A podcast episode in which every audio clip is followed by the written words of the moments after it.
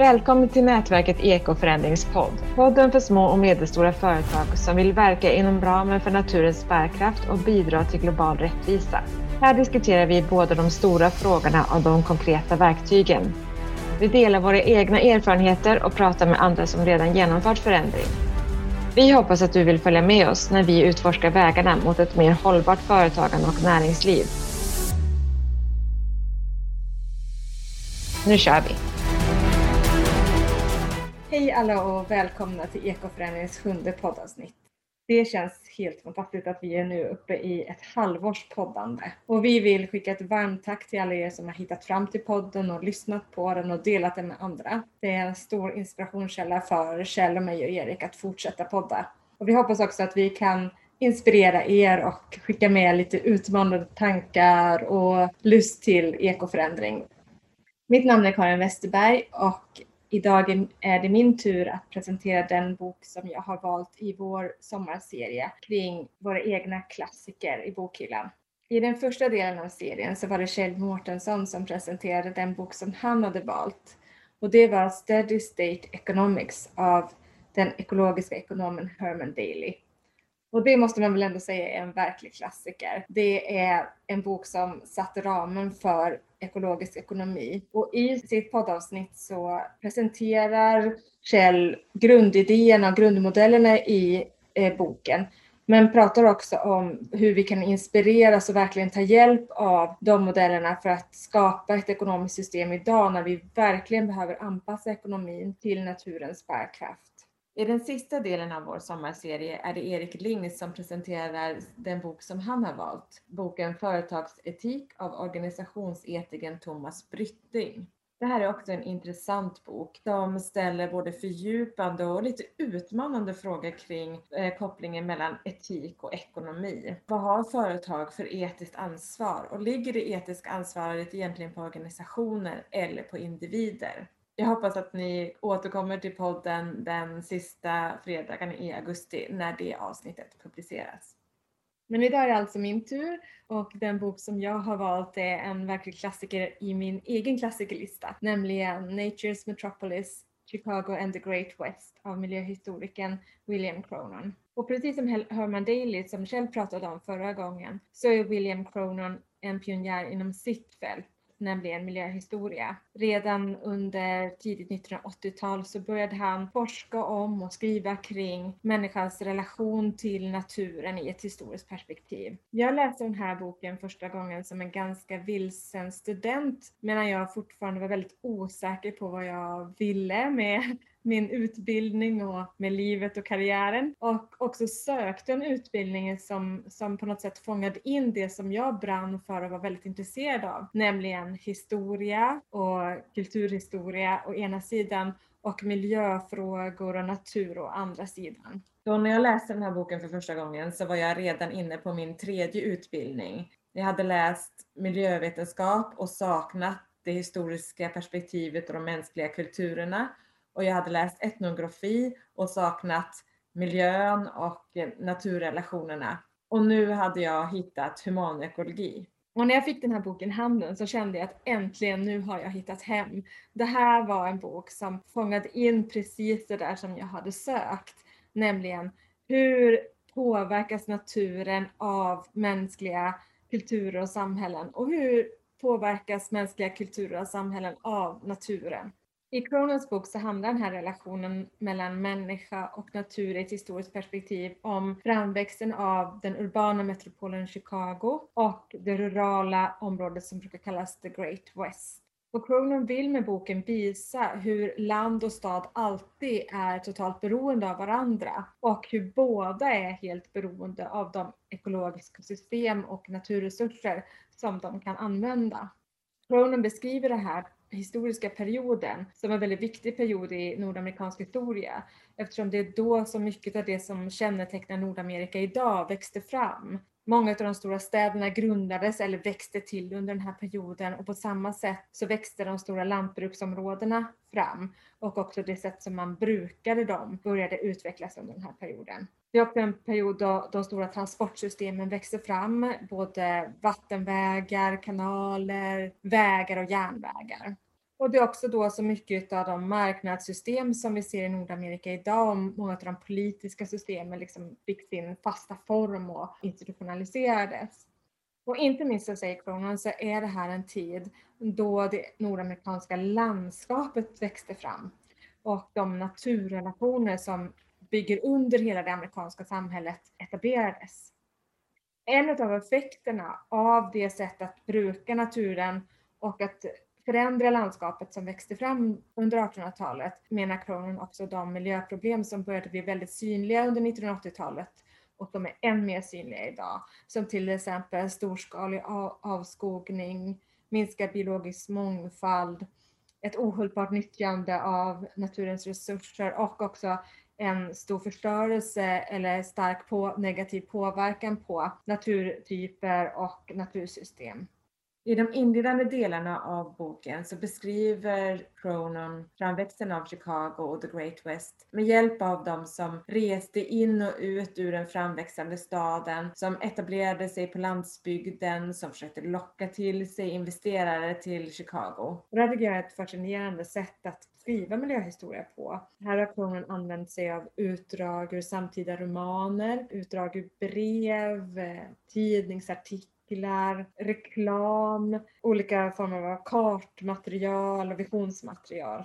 Och om man hårdrar det lite så skulle man kunna säga att det finns en dystopisk och en utopisk bild av relationen mellan stad och land och framväxten av Chicago som metropol. Och i den dystopiska bilden så framställs landsbygden som det goda och staden som det onda.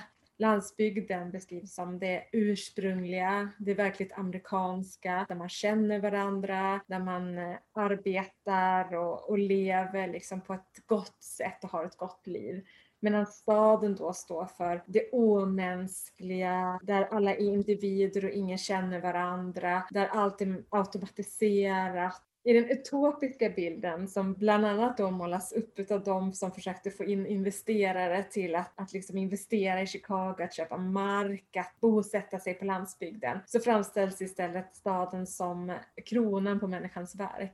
Det är nästan som att det finns en gudomlig drivkraft att Chicago ska växa till och bli metropol. Och här framställs istället staden som platsen där människor verkligen kan utveckla sin fulla potential, där vi kan handla och vara innovativa, och att staden så småningom kommer liksom bli den plats som driver utvecklingen, som skapar U S A som nation. Och jag tycker att jag känner igen den här beskrivningen som finns i de här olika romanerna och tidningsurklippen och i reklamen, från till exempel Dickens beskrivning av framväxten av de industrialiserade städerna i England lite tidigare än Chicago, och också i Per-Anders Fogelströms Stockholmsserie, som ju beskriver en industrialiseringen av Stockholm och tillflyttningen av Stockholm lite senare då än i Chicago. Men i den här första så finns det också ett betydligt mörkare stråk som handlar om den våldspolitik som riktades mot olika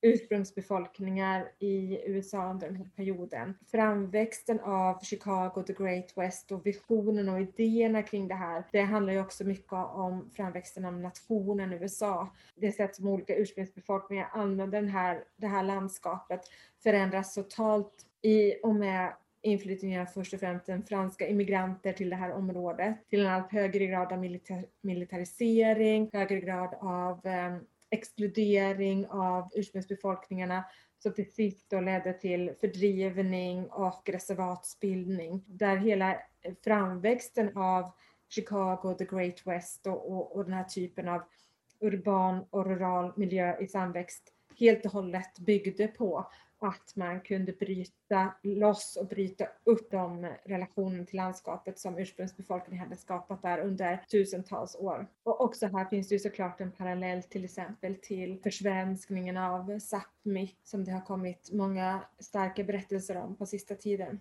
Bokens mittersta del handlar om de råvaror som rörde sig mellan stad och land i Chicago och The Great West, och den teknik som gjorde den här rörelsen möjlig, nämligen järnvägen. Cronon beskriver hur The Great West och Chicago aldrig hade kunnat utvecklas som det gjorde utan utvecklingen av järnvägen. Järnvägen gjorde det möjligt att frakta varor snabbare och över större avstånd än det någonsin hade gjorts tidigare. Och det gjorde det också möjlighet för människor att flytta och kolonisera större och större delar av landskapet runt omkring staden, eftersom det gjorde det möjligt att få in avsättningen från lantbruket in till staden för försäljning antingen i staden eller i den nationella eller globala marknaden som Chicago var kopplad till. Det som fraktades på de här järnvägarna var framförallt olika former av säd, timmer och kött. Och Cronon beskriver väldigt nära med hjälp av olika former av material hur de här olika jordbruksprodukterna och skogsprodukterna etablerades på landsbygden i The Great West och hur de påverkade människorna som levde där och också landskapet på väldigt genomgripande sätt. Men också hur Chicago som stad aldrig hade kunnat växa till som det gjorde utan de här resurserna från landsbygden. Och tillsammans är det här en väldigt stark bild av hur en ny idé och en ny folkgrupp och kultur och nya sätt att bruka marken verkligen kan på ett genomgripande sätt förändra ett helt landskap och skapa helt nya förutsättningar både för mänskligt liv och för annat liv kring en stad som Chicago.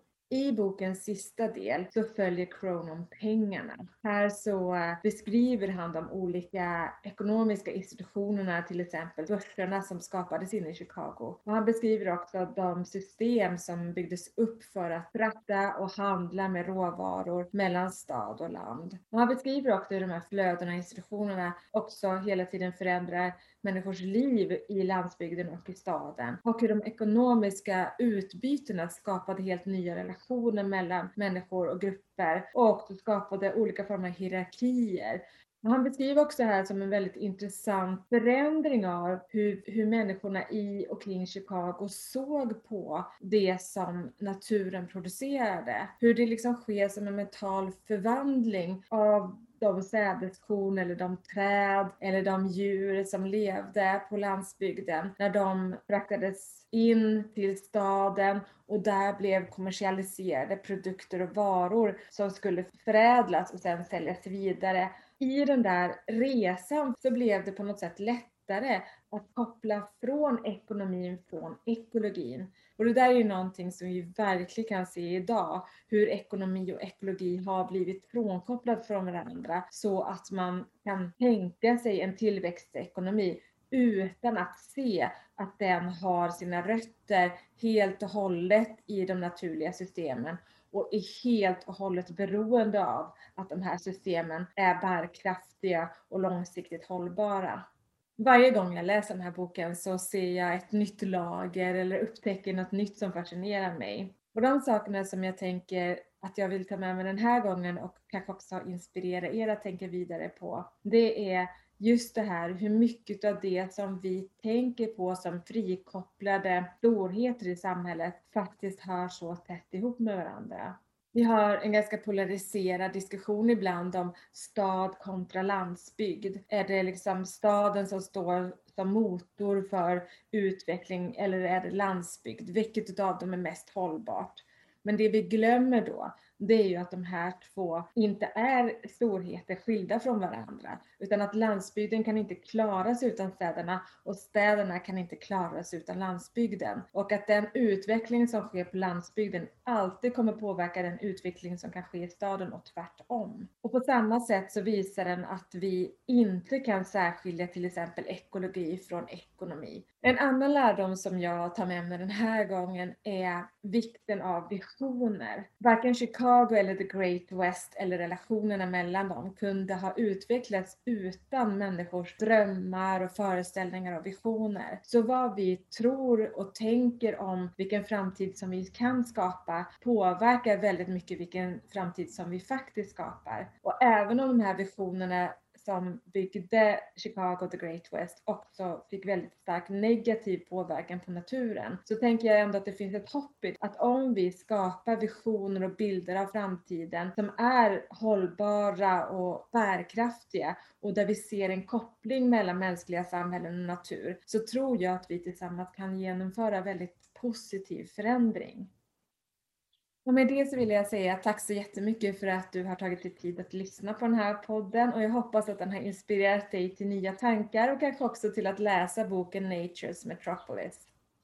Nästa poddavsnitt kommer som sagt ut sista fredagen i augusti, och då är det boken Företagsetik som avrundar Ekoförändrings sommarserie kring våra egna klassiker. Och fram till dess så önskar jag dig en riktigt skön fortsättning på sommaren. Hej då! Tack för att du var med oss idag. Vi hoppas att vårt samtal har gett dig något nytt att tänka på eller något nytt att pröva. Du hittar en sammanfattning av avsnittet och en lista över referenser på vår hemsida w w w punkt ekoförändring punkt se. Där hittar du också poddens tidigare avsnitt och mer från oss i nätverket Ekoförändring. Vi publicerar ett nytt avsnitt av podden sista fredagen varje månad. Varmt välkommen då! Och till dess, låt oss gå ut och förändra.